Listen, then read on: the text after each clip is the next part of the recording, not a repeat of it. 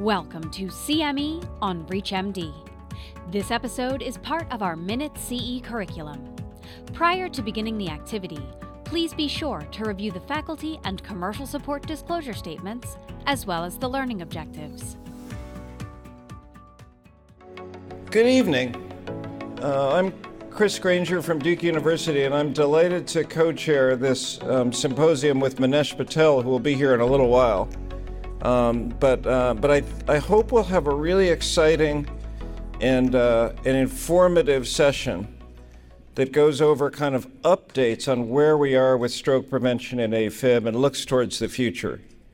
So the, the basic theme that we're going to go over in the next hour and fifteen minutes or so is that we have really good treatments to prevent stroke in AFib, but they're not being used very well, and at least a large proportion of the population is not getting them, and the proportion that's not getting them are the highest risk for stroke and bleeding, and the main reason they're not getting them is because of concern over bleeding, and factor eleven as a target has the potential to substantially address that problem.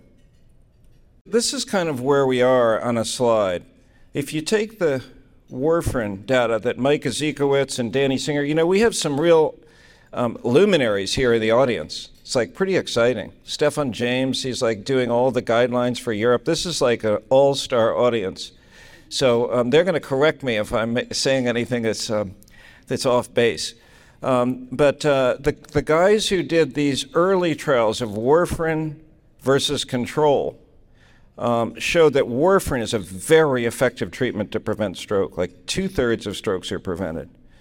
Then we had these series of trials, including Mike Ezekowitz led one, and Manesh, and Elaine, and others, um, that, uh, that that we had the, the D O A C versus warfarin trials. That showed another twenty percent reduction. So then you, you do the math, and it, we can prevent seventy percent of strokes. And Elaine makes the point, and she'll make it, I'm sure, that these strokes are not like minor things. These are like big, disabling, devastating events. And to have a treatment that can prevent seventy percent of those is like remarkable. And uh, but again, the, the the challenge is how do we get them used more consistently? So, um, so this is the best. I just wanted to highlight this. This was put together by by the group of people who led the D O A C trials, including Mike as part of this and um, others. It's called the Combined A F dataset. We got all the individual patients. It's the way to do the highest quality assessment of data that you put together from various randomized trials. And this is pretty remarkable because each trial had the same control, had the same warfarin control. So you can do this in a high quality way, and you can look at time to event, you can look at subgroups, you can look at rare events in a way that you could never do looking at individual trials. So this is just the top line results, that, that um, stroke and systemic embolism is prevented twenty percent more effective prevention compared to warfarin, which is already highly effective. By the way, these trials also show that warfarin reduces mortality by twenty-five percent. And then look on the right-hand side of this slide, you get another ten percent relative risk reduction, eleven percent relative risk reduction in all-cause mortality. That's a great summary of the aggregate effect of D O A C versus warfarin on both stroke and bleeding and everything else. So that really is reassuring that D O A Cs are really good in, in aggregate. And you put those two together and you realize compared to no treatment, the D O A Cs, if you look at warfarin and then D O A Cs on top of warfarin, probably pre- reduce mortality by thirty percent in this population. So these are big These are big effects. And then there's somewhat less bleeding. There's kind of heterogeneity according to trial in this particular parameter.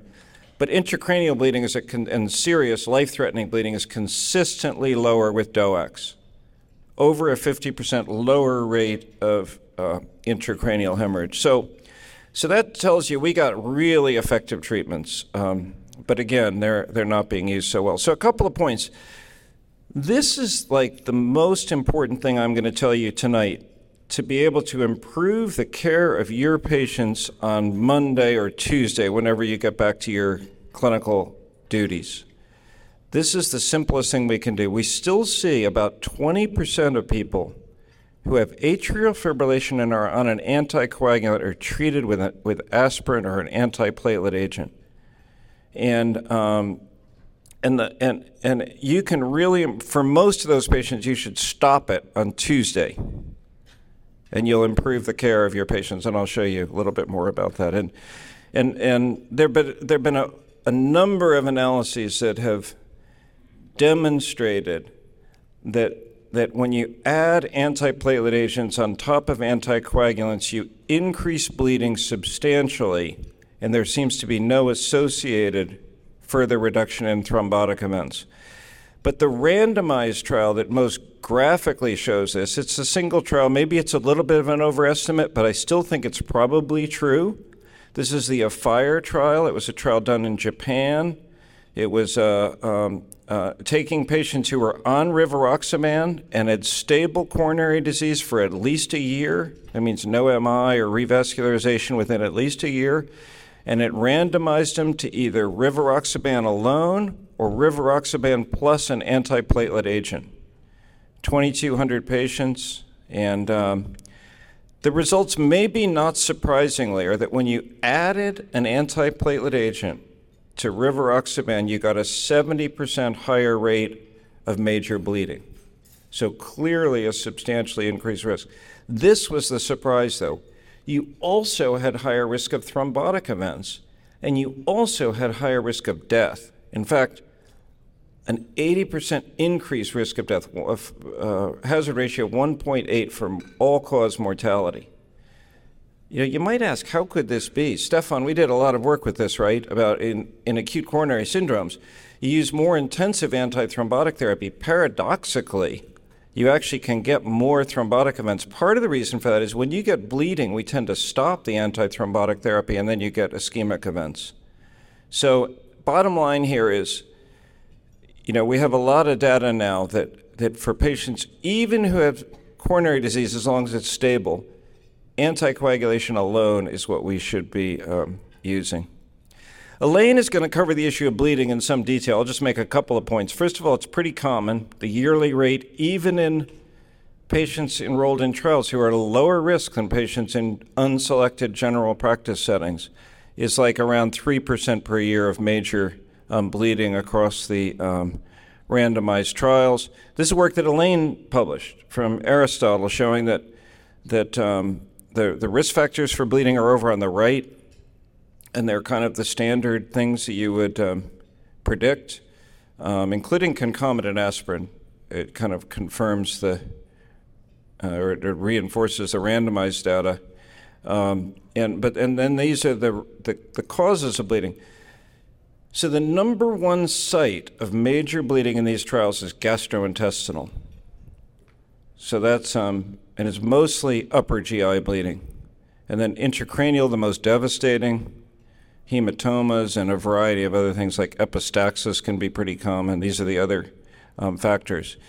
And then um, the bad news about G I bleeding is not only is it the most common, but it's also a type of bleeding that is not lower with DOAX than warfarin. The other types of bleeding tend to be lower, but not um, um, G I bleeding. So Stefan James' um, group at Uppsala with Lars Valentin and Ziad Hijazi and others have done, I think, the best work ever done with integrating biomarkers with clinical factors to predict bleeding and stroke for patients with AFib. So this is the um, the bleeding risk score, the A B C, um, that um, uh, that stands for age, biomarkers, and clinical factors. And the, it's, it's really interesting. The number one factor is a biomarker that maybe some of you have never heard of called G D F fifteen. It's growth differentiating factor fifteen. It seems to be a marker of like vascular aging and vascular integrity. Um, and then the second most important factor, high sensitivity troponin. This is for predicting risk of bleeding. I don't, you know, those were somewhat surprising.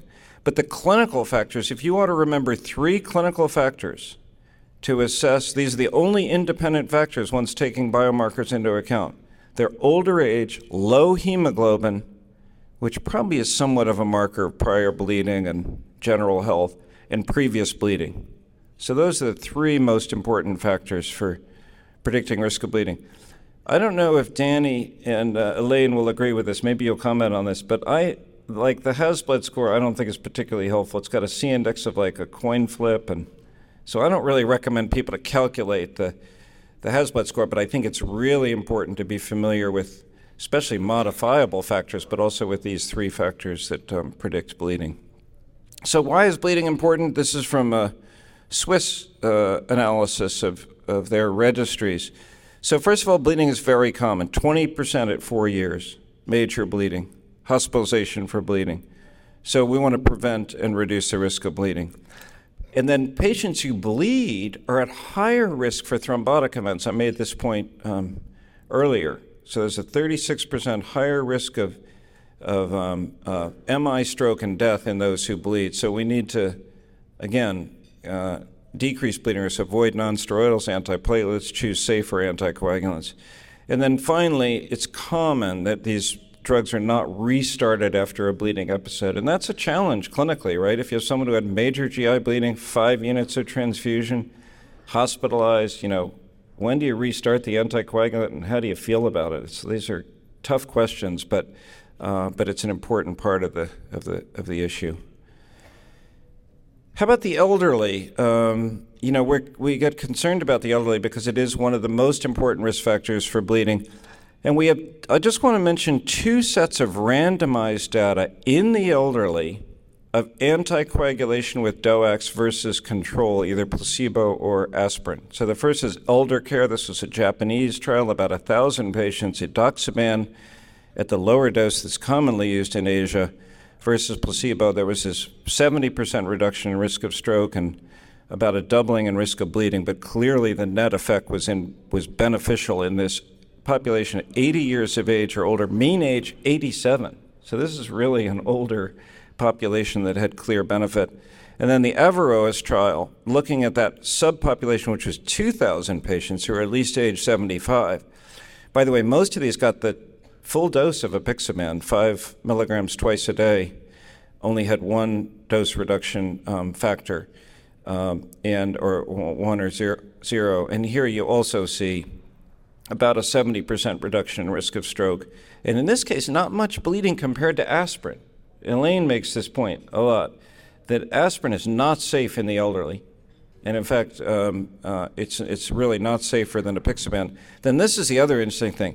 Intracranial hemorrhage, numerically fewer with apixaban than aspirin.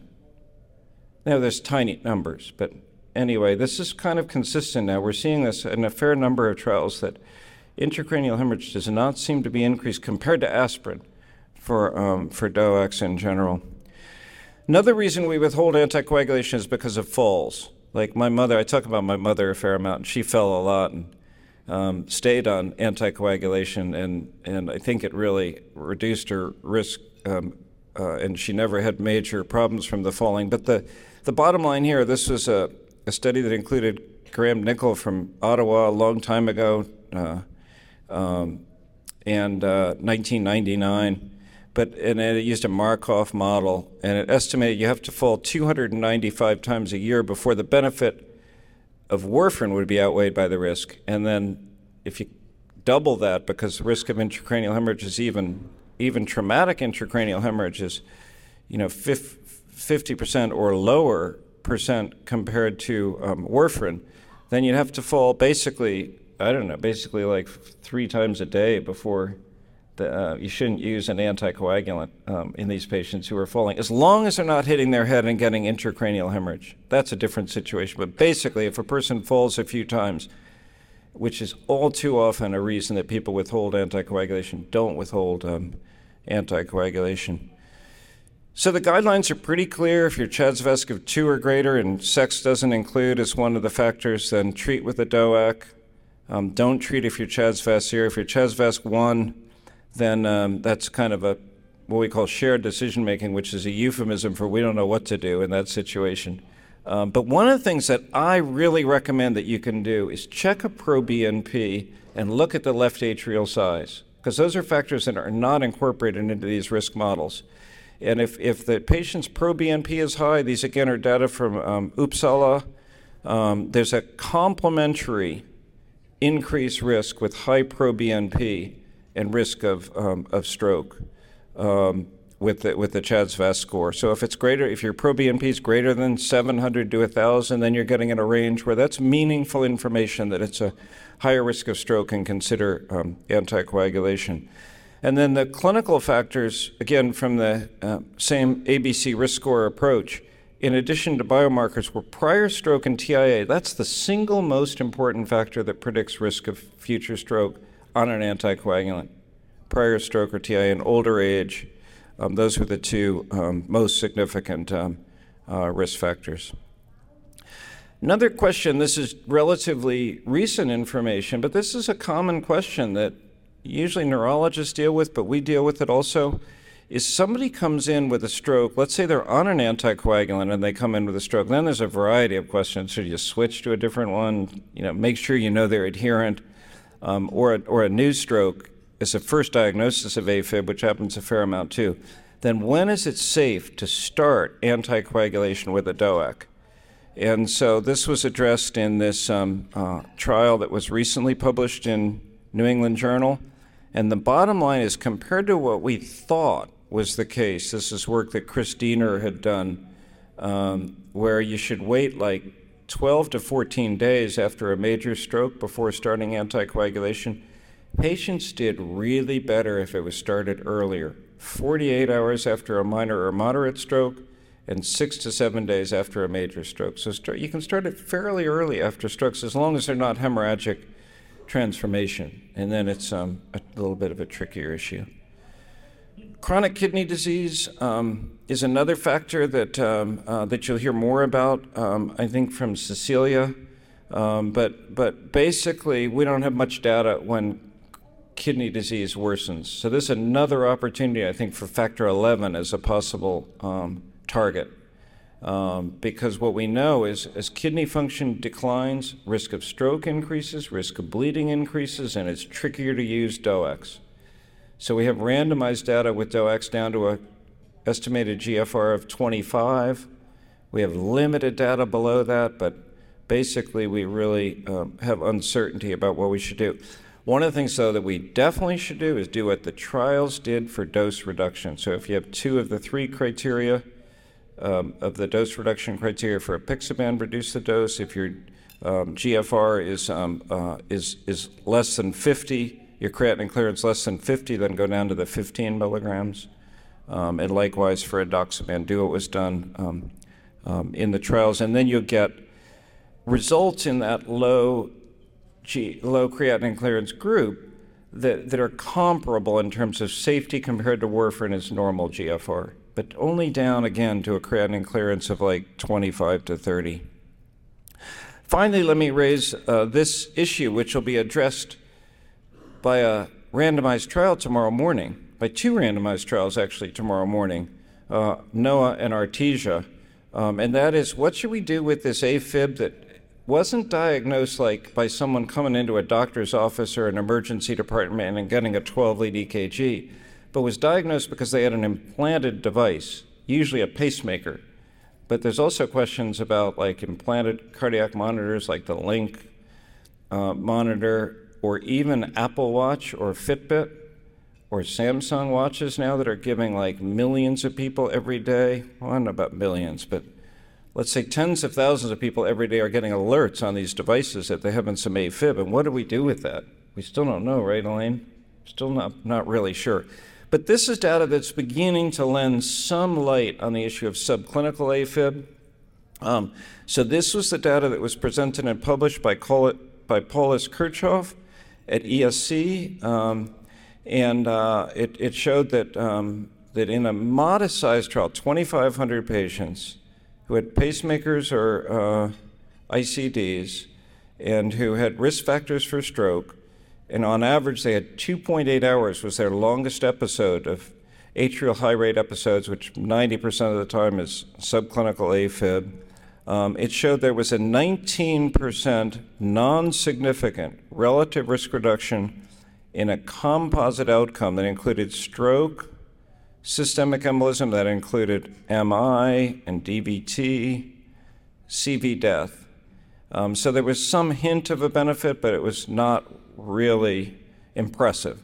And then there was a clear increased risk in bleeding, not surprisingly with edoxaban versus um, placebo. The other thing that was shown here is overall this population has a fairly low annual risk of stroke, only about a one percent risk of ischemic stroke. And ischemic stroke likewise was reduced by about twenty percent, not significant, but only forty-nine total strokes. Salim Youssef, um, in his um, famous nineteen eighty-five manuscript in Progress in Cardiovascular Disease, said less than fifty events for a modest treatment effect is totally inadequate in terms of power. So my main conclusion about this trial is this trial is underpowered. But that's not the way it was presented. But anyway, I think it's really underpowered. And and and if you come tomorrow morning at eight o'clock to the hotline session, you'll see whether or not I was right. It was underpowered because the Artesia trial that's that's has um, three times the number of, of stroke events in it, and much longer follow-up, and four thousand patients will be presented um, uh, by Jeff Healy about whether apixaban is better than aspirin in that population for reducing Um, risk of stroke. This is the um, the design of, of that trial. Um, I'm not going to go over factor eleven as a target and what's currently available because Manesh is going to cover that in some detail. I will say that that at least theoretically and based on data to date, including the Azalea trial recently with the top line results recently announced and with the presentation will also be at that same session tomorrow morning, Factor eleven as a target really looks like it's safer than uh, D O A Cs, so far at least. And that's because, and, and um, people like Scott Berkowitz could explain this much better than I can, that um, there seems to be this unlinking of the intrinsic um, and extrinsic pathway with a theoretic um, construct that, that Factor eleven um, inhibition may reduce pathologic thrombus but allow hemostatic Um, th- thrombosis to occur, and uh, so um, so so that's it's an exciting area that again Manesh will cover. So my summary: since two thousand nine, it's not that long ago. Like care for AFib has been transformed. Um, D O A Cs have become the standard of care to prevent AFib for most patients. There are a couple exceptions, but most patients, they're more effective at preventing stroke. Uh, mainly through reducing intracranial hemorrhage, but also um, ischemic stroke somewhat um, reduced, uh, less serious bleeding, um, consistent benefit across nearly all subgroups, including these high-risk subgroups, but they do not have lower risk of gastrointestinal bleeding, which continues, and bleeding continues to be kind of like the Achilles heel um, of these drugs in terms of their implementation um, in care. Um, and they're still substantially underused, mainly related to that concern over bleeding. So I will stop here.